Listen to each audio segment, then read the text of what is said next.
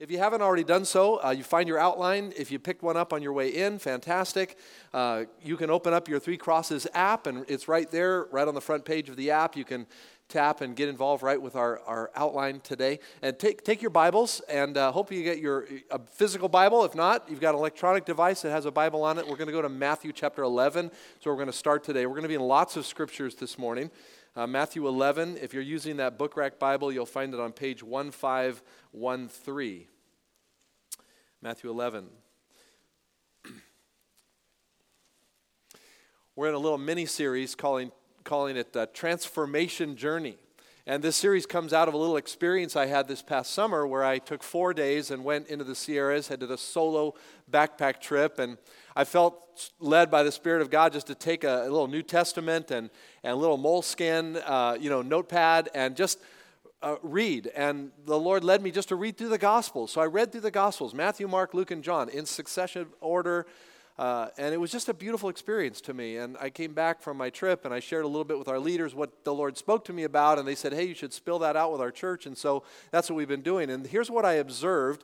I observed a lot of things over those four days. It was a beautiful experience. And let me just say before I jump too far into this, uh, you know, you don't have to spend four days alone in the mountains, you know, to experience an encounter with Jesus, okay? I want to make that really clear. Some people said last week, hey, I don't have time to go four days in the mountains. I, hey, that's not the point. You know, the point is, the point is we all need time with the Lord. We need we need time daily with the Lord, right?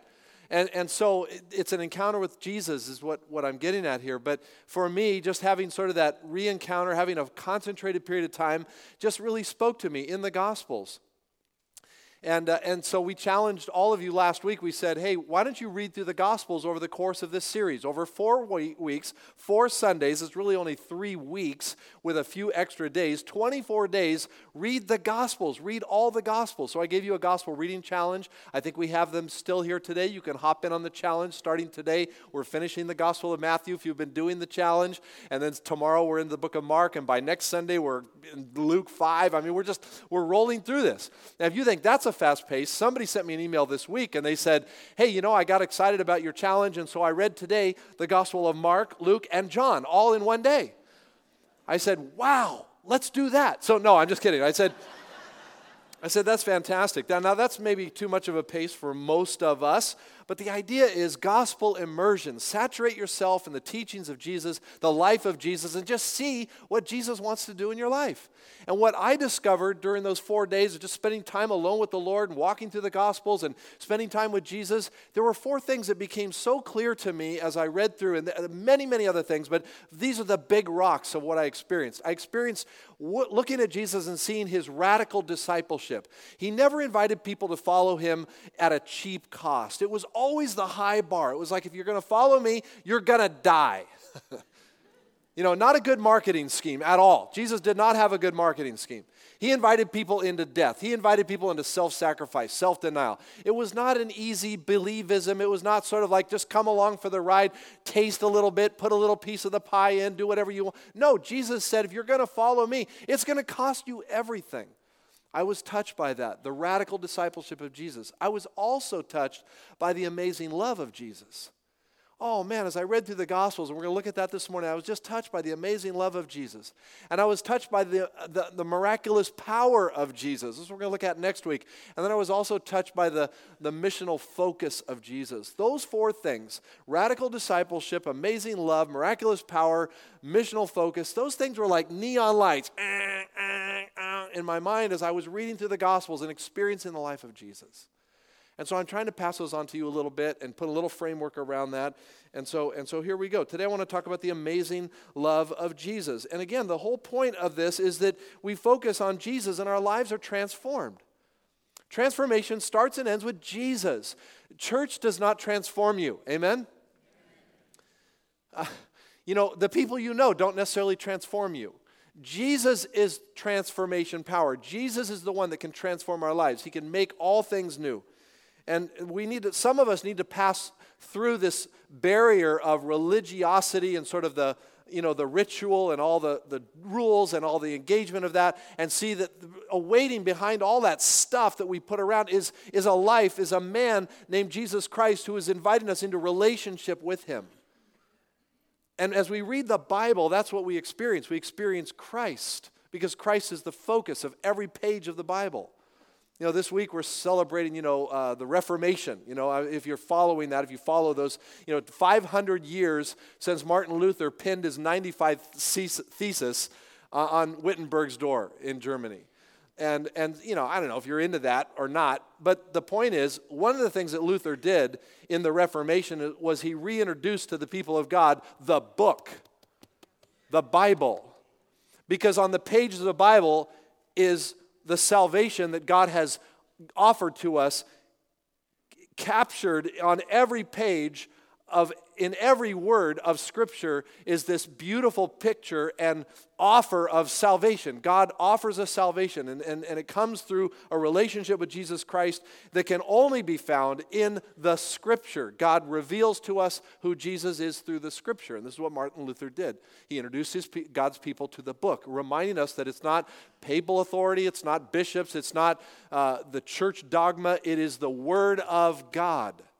There's a, by the way, there's a class in our church right now that's studying the uh, Martin Luther's life. It's called Table Talk. I was just talking to Randy upstairs here, and I just throw it out to you because they've moved locations. They used to be in this little room over here. Now they're in a bigger room upstairs in the D-wing, D one, and uh, so there's room to grow. And it's a multi-generation class, and it's called Table Talk because Randy said we sit around the table and talk. And what the, the topic is, is is Luther right now. So, and I didn't even mean to say that, and I've taken a lot of time with that. Didn't mean to do that either, but here we are.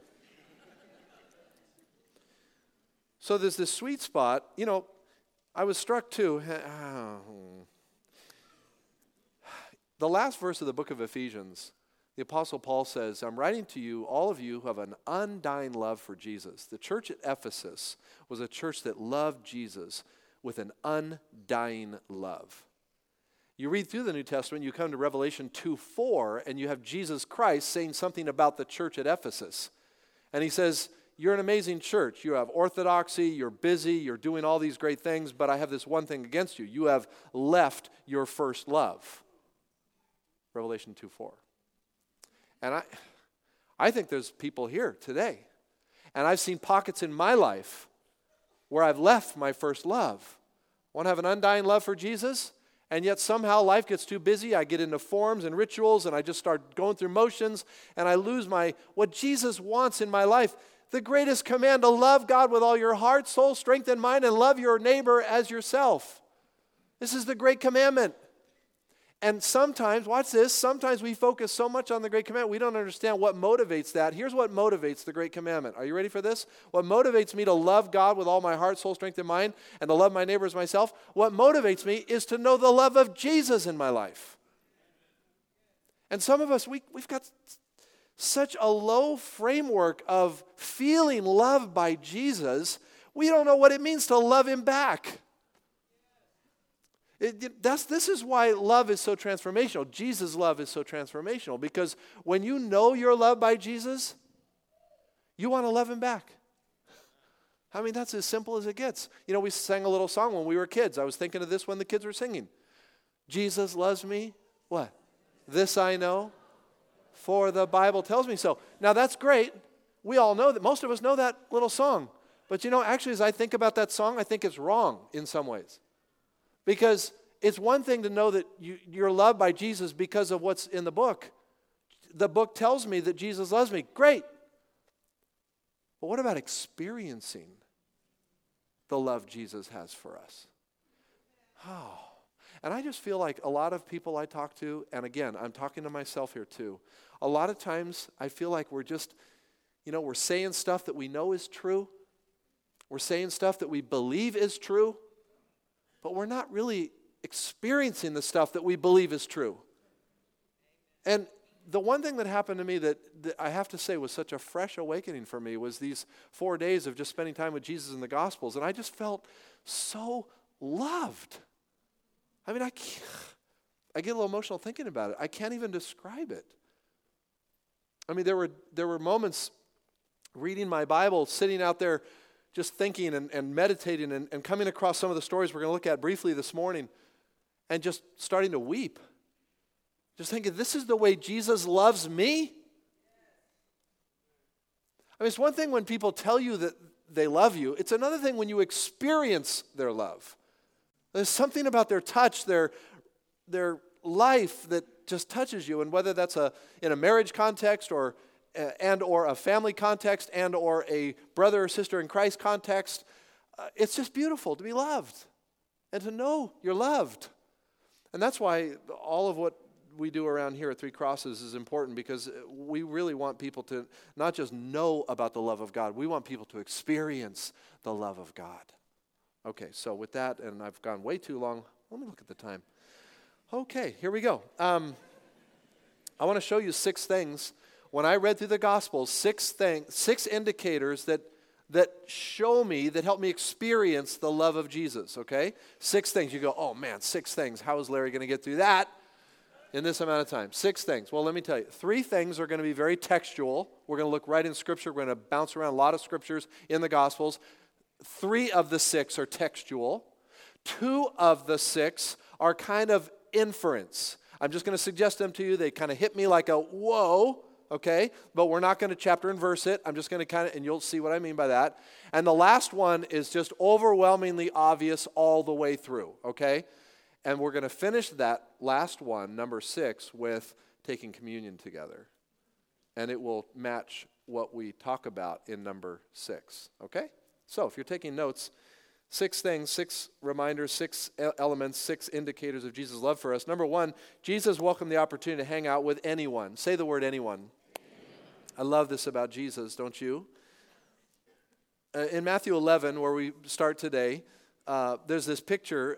Uh, Jesus says, "For John came neither eating nor drinking, and they say he has a demon. The Son of Man has come eating and drinking, and they say he is a glutton and a drunkard, a friend of tax collectors and sinners, but wisdom is proved by her actions." What is Jesus talking about here? What's going on here?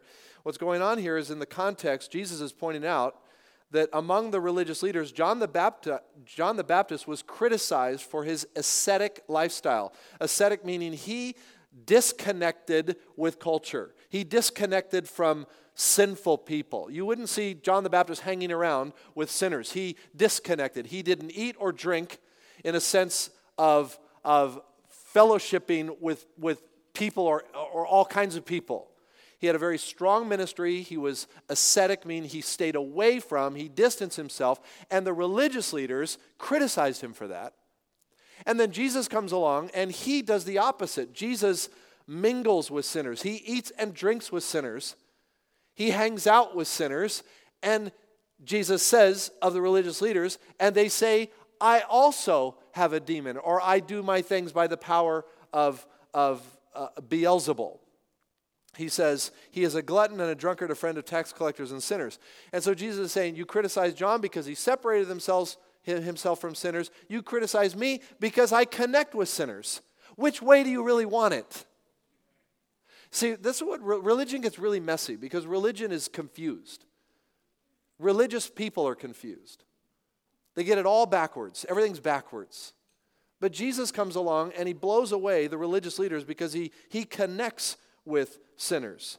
And by the way, look around. This is the beautiful thing about the church. Look around. Just look around right now. We got all kinds of people in this room today. We got we got old people, we got young people.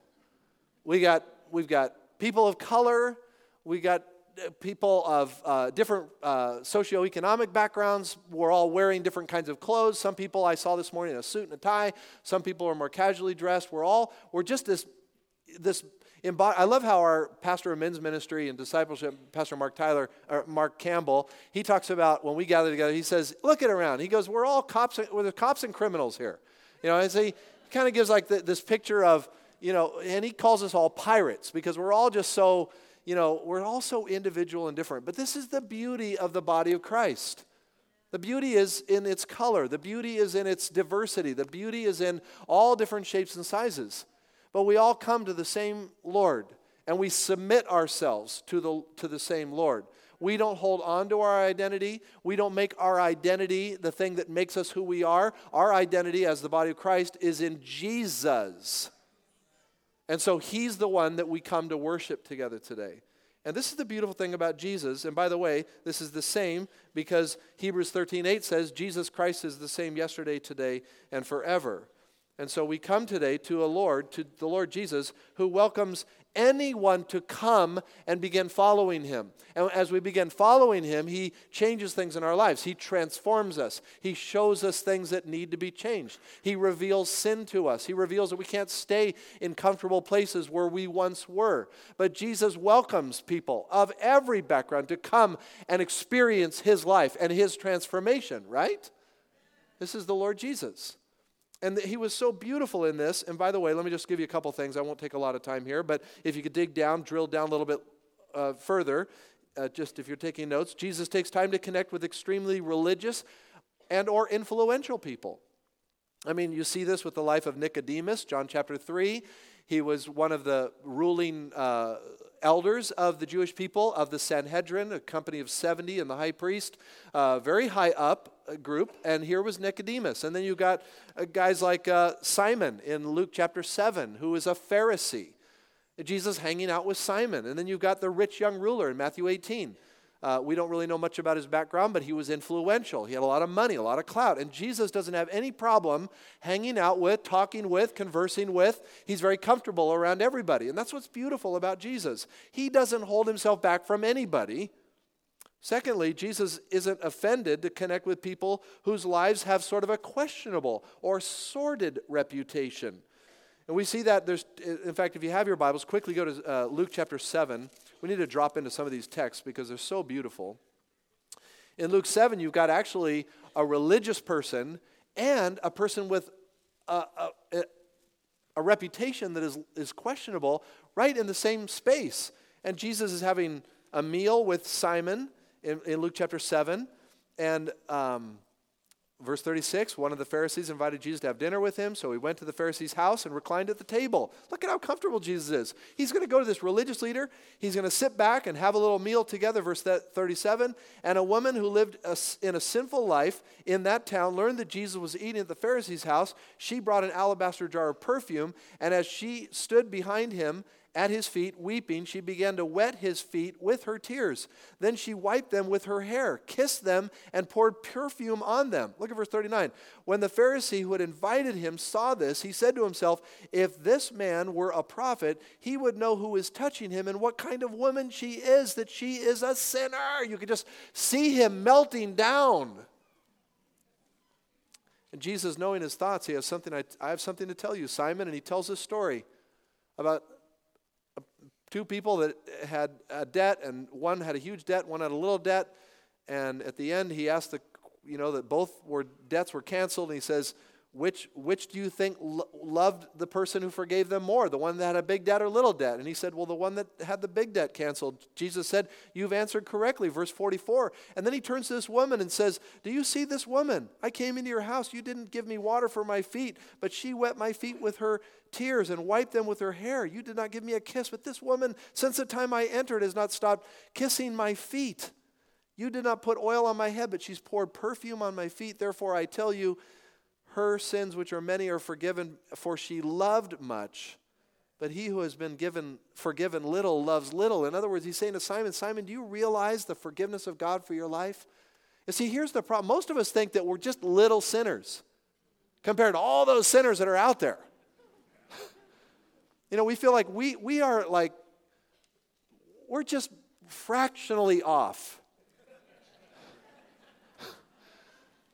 But if you really if you really saw the heart of God for people, he, we would see how dreadfully off all of us are. And that's the beauty of the gospel. Doesn't matter who you are. Doesn't matter what your background is. Doesn't matter what sin you committed. We're all we all come to the foot of the cross the same. Even religious people, the same. And until we realize what we've been forgiven, how do we love much? And so I see that. Uh, a third thing I see, Jesus even goes out of his way to connect with irreligious and immoral people. I think of the Samaritan woman in John four. Here was an ir- immoral woman. She lived with men. She was... The man that she was with was not her husband, and Jesus just tenderly, lovingly connects with this woman. He connects with a woman, uh, with a Roman centurion in Matthew chapter eight, um, who just you know, he comes to Jesus. This Roman guard comes to Jesus. Jesus, the one whom I love is sick. And Jesus says, I'll come and heal him. I mean, just you just see Jesus getting up. Where, where is he? Let's go. I mean, this is the way Jesus was. It didn't matter who you were. Religious, influential, immoral, suspiciously, you know, uh, reputation of suspicion. This is the way Jesus was. So before we move off of that point, I want to just challenge all of us. You know, uh, we should learn how to love the way Jesus loves. And so we should practice. This is a good place to practice it, how we treat each other. You know, because people come in, there's guests here among us this morning. Praise God. Thank you for coming today. And if you're here today and you're kind of checking things out, you know, you're I guarantee it, they're looking at us. How do we treat each other? How do we get out of our parking lot? Simple things. How, you know, the people that live on John Drive, they're watching us too. We let people out of their driveways. No, no, I got to get to lunch. Let me through. We walk past people, people that are not like us. Do we not give them the time of day? You know, we have a homeless ministry. We serve food every Sunday morning to a group of people that don't have a roof over their head, and they wander into our church. Sometimes there are people that come into our church, whether they're homeless or not, who have mental issues, mental diseases, mental illnesses, and they don't know social etiquette. And sometimes we, you know, are like, you got to fit in here. If you're going to fit in here, you got to do this. You got, and I, hey, there should be order. I'm not suggesting there shouldn't be, but I'm saying, is there is there such a saturation of love in this place? That people feel when they are instructed in a in an orderly way, is there such a sense that I, I'm going to follow that because I know one thing. I don't understand what that person's asking me to do, but I understand this. They really love me. There's a difference. A second thing I see in Jesus is that he was uncondemning toward others, with the exception of a certain kind of person. Okay? So just follow me on this. You talk about love. Can you imagine what it would be like to be around someone who never puts anyone down, no condescending remarks, no jokes about people, not judging people for where they've been in their life or where they might even presently be? In fact, his teaching, if you want to write this down, his teaching focused on treating others, even enemies, with love, dignity, and respect. If you're in Luke chapter seven, just go back to chapter six for just a minute, because I was struck when I saw this in Luke six, verses uh, twenty-seven and following. Jesus says, I, I tell I tell you who hear me, love your enemies, do good to those who hate you, bless those who curse you, pray for those who mistreat you. If someone strikes you on your cheek, turn to them the other also. If someone takes your cloak, do not stop them from taking your tunic. Give to everyone who asks you, and if anyone takes what belongs to you, don't demand it back. Do to others as you would have them do to you. Wow. Is that the way we live our lives? I mean, focus in on that last verse. Do to others as you would have them do to you. That's a radical command. I mean, this is the radical nature of Jesus' love. He says, this is how we love each other. We show no retribution. When we are pushed, doesn't mean we can't protect ourselves, although sometimes we don't do that either. But Jesus says, we don't retaliate. We don't seek revenge. We don't one-up people on the bad stuff that they do to us. That's not our message. That's not who we are. We are soft. We are crushable. We are not indic- in, in, indignant. Our attitudes are not easily pushed to the to the uh, to the white hot flame of of anger. We are slow in our anger. We model patience and endurance. And and let's be honest, Larry Vold, we I struggle in this. We all struggle in this because this th- this is the way Jesus lived, and he's calling us into a life of his kind of life. And we need his power in us next week. We need the miraculous power alive in our lives to live the life that Jesus has called us to live. And by the way, that comes through a relationship with Jesus. When you invite Jesus to be your Savior, when you confess that you're a sinner, he takes up residence in your life. And so you cannot live the Christian life if you don't have Jesus in your life. And there are a lot of, this is what religion, religious people try to live the Christian life without Jesus. And it just, it's sterile and it's hard and it's, it's, you know, love them with a brick, you know, it's like, it's just, it's, it's harsh. The tone is not right. But you look at Jesus, and, and I think of John eight eleven, where he even defends someone caught in the crosshairs of human judgment and sinful action. He defends someone. Remember the woman caught in adultery? And I, it's familiar enough to, let me just key in on verse eleven. I love what Jesus says to her after her accusers leave, when Jesus says, okay, let's stone her. You're right, the law calls for stoning. So whoever has not sinned, pick up the first stone. And everybody goes, oh, you know, that puts a new light on things. So they all leave. And I love how Jesus kneels down to this woman and he says, we'll put it on the screen, uh, verse eleven, neither do I condemn you, go and sin no more. Now listen, um, Jesus is not wishing to nullify justice or cheapen the weight of transgressions. Sin is important. It's an important issue that needs to be dealt with in our lives. And Jesus, we're going to learn this morning in a minute, just for a minute, that uh, Jesus is going to be very clear on sin in our lives. He's not wishy-washy. But I love the fact that he's not condemning. It's like we treat our sin, our own sin, with more condemnation than Jesus does. Some of us, I'll tell you why I know that, because some of us, I talk to people on a regular basis who are carrying around sin five years ago, ten years ago, fifteen years ago, twenty years ago, five days ago. And I know when it's fresh, it feels, and we ought to feel when we've been in a season of sin in our life, and we repent of that sin, and we come before God. But listen, when we come before God, we should trust his forgiveness is complete. We are perennially, perennially forgiven because we are under the blood of Jesus. It's not like we're not forgiven because we sinned today and, and we haven't asked for forgiveness yet. First John tells us that we are perennially forgiven because we are in the blood of Christ. His, his blood is over the mantle of our hearts. But we confess our sins, First John one nine, because he is faithful and just to forgive us of our sins and cleanse us from all unrighteousness. We confess because we're agreeing with God. Oh, I agree, God, I'm a sinner. That's what confession is, and we need to be confessing all the time. But if I forget to confess my sins today and I die, I don't go to hell because I didn't confess my sins today. I'm forgiven in Christ, and I should trust his forgiveness. And you know you're loved when you know you're forgiven. Some of us are carrying around this weight this morning. It's so heavy. We bring it to church. We bring it to work. We take it into home, our homes. And we're carrying it around. We're trying to make up for it. We're trying to do good things. And we're trying to cancel the debt. We're not trusting the love of Jesus. Neither do I condemn you.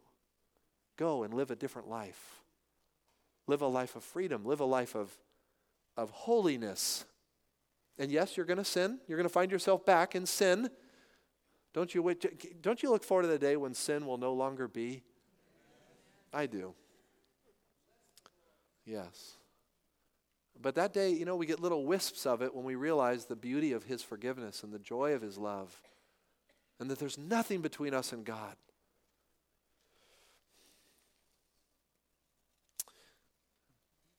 Now, I said, as uncondemning as Jesus comes through the Gospels, there's an exception to this kind of uncondemning spirit that is worth noting.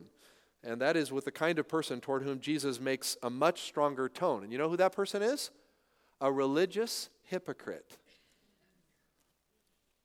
Jesus wastes no time, Matthew twenty-three and other places, where he scathes people who fake it, fake a relationship with God, fake knowing God, fake loving God, using rules to back up their profession of love. And Jesus says in Matthew twenty-one, verse thirty-one, he says, even tax collectors and prostitutes are entering the kingdom of God ahead of these kind of folks. Wow. He hung out with anybody and everybody. He was completely uncondemning. Here's a third thing that really struck me as I read through the Gospels, and that is that Jesus was extremely compassionate toward needy people. So compassionate. Oh my goodness. Three categories I saw quickly. I saw the category of hurting people. Matthew nine thirty-six, when he saw the crowds, he had compassion on them. There's this little Greek word called splagnizomai. It's found many times in the Gospels to de- define the way Jesus felt toward people in certain circumstances. And you see it come up in a lot of places. You, it comes up with hurting people. He saw the crowds as harassed and helpless. Some of us are hurting today. He felt this way toward hungry people. Hungry people, physically and spiritually. In John six, he sees hungry people and he wants to feed them. But then later they come to find him and he says, wait a minute. Uh, you came to me, you come to me again because I fed you with loaves, but there's a kind of food that you need to know about that you're not eating yet, and that's me. You need to eat me, of me. In John seven, he talks about water, um, and in uh, John chapter four, excuse me, talks about the water that Jesus would give to the woman at the well. You drink of this water and you'll thirst again. That's a, a metaphor of spiritual thirst. He says, but if you drink of the water that I can give you, it will be like a well springing up from within. So he had compassion toward the hungry and the hurting, the hungry spiritually and, and physically. And he had also compassion. He felt this way toward people who were, who were needing healing. And I'm not going to say much about that, but I, I read all through the Gospels how Jesus went to people. The leper in Matthew chapter eight, the woman touching his garment in Mark chapter five, the blind man in Mark chapter ten, and over and over and over, where Jesus actually seeks people out and he he hears them, he touch, he feels the touch of them, and he stops and he turns and he says, bring them to me, and he goes to them, and he's got compassion for people who have needs for healing. And if today you've got a need for healing, he has compassion for you too. He cares about these things. He cares about all these things. And I just was struck by that as I went through the Gospels. He's a he's a one who shows his love by by hanging out with anybody and everybody. And he he takes time to minister to people wherever they are in their lives, and he and he has extreme compassion for people. And then there's these couple other quick things here. Number four, I love how Jesus took time with people as if to say, you are important to me. Now again, I'm just going to inference this, but there's one thing you'll never read in the Gospels. You'll never read the word hurry associated with Jesus, ever. Uh, lots of other people hurry. Mary, the mother of Jesus, hurried to tell her uh, pregnant cousin Elizabeth about her own news that the angel had brought to her. The shepherds hurry off to Bethlehem to see what was announced to them, Luke chapter two. Herodias' daughter hurried into the king's presence when she was told by her mother what to ask for. And even the disciples, the women who saw Jesus first resurrected from the tomb, hurried off to tell the disciples that Jesus had risen from the grave. But you never read the word hurry with Jesus. Never. I mean, you never hear things like, being in a hurry, Jesus rushed off to the town of whatever.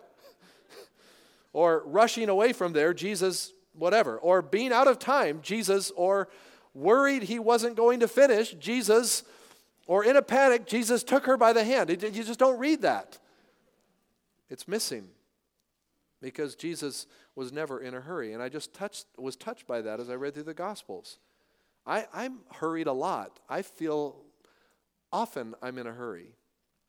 Let me ask you a question. Do people near us feel loved when we are rushing by them in a hurry? Does anyone feel loved when people say, ah, yeah, and they move on, you know? We got to slow down. Every Sunday I want you to know it's my prayer. Lord, slow me down. Slow me down. And every day it should be our prayer. Slow me down. Stop us, Lord. Stop us with people. Another inference I get is that Jesus told the truth. Jesus told people the truth. Talk about love. Again, not really chapter and verse, but did you know that there are seventy-nine times in the Gospels? I didn't count them when I read through the Gospels, but I, I researched this. seventy-nine times in the Gospels, it's recorded that Jesus says, I tell you the truth. Now, some people in our modern day look at that and say, well, does that mean when Jesus talked and he didn't say that, that he wasn't telling the truth? There's even a book out there. I, I'm discipling a young guy in faith, and he, he when he read that in the gospel, he goes like, well, wait a minute. There's, and he shows me this book title that, you know, sort of like a way that you can tell when people are lying when they say, you know, to be totally honest, and they go into something. Oh, so I guess they're really not honest in the other stuff they're talking about. Jesus emphasized truth because he was the truth. and he knew that the people he was talking to had been sown lie after lie. We live in a culture of lies. It's thick. And Jesus says, I tell you the truth. I am the truth. Every time you see that in Scripture, you can just bank on what Jesus is saying. And even if he doesn't say it, you know if he said it, it's truth. He said he is the truth, where Satan is the father of lies, John eight forty-four. And Jesus is going to tell you the truth. Sometimes the truth hurts. You know, like when your friend tells you you got bad breath, you know. Seriously. I remember once I went out to a restaurant on a Saturday night. This was years ago. I come to church the next morning. It was a place called the Stinking Rose in San Francisco. All this garlic. Oh, it tasted so good. And I'm going through, you know, prayer meeting, talking to people. And then I'm, one, I think I think we only had one service at the time. And one of our pastors, I won't say who it is, but his initials are Mark Tyler. And he comes up, and he's standing next to me, and he goes, hey, Lair, you need a breath mint. That changed my life. It really did. I brush my teeth like fifty times a day now. It's just amazing. I've got, what? Oh, thank you. Someone throws me a little mint. That's very nice. Not very loving, but very nice.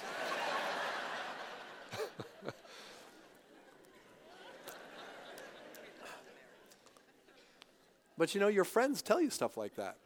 You know, have you ever had lunch with somebody and you go back to your car and you look in your mirror and you see like you got stuff hanging in your teeth, you know? And the person didn't say a thing. They don't love you that much. Jesus is going to say stuff like, I mean, not your breath smells. He's going to say that that attitude smells. That action's not for you. Clean that up. You can do better.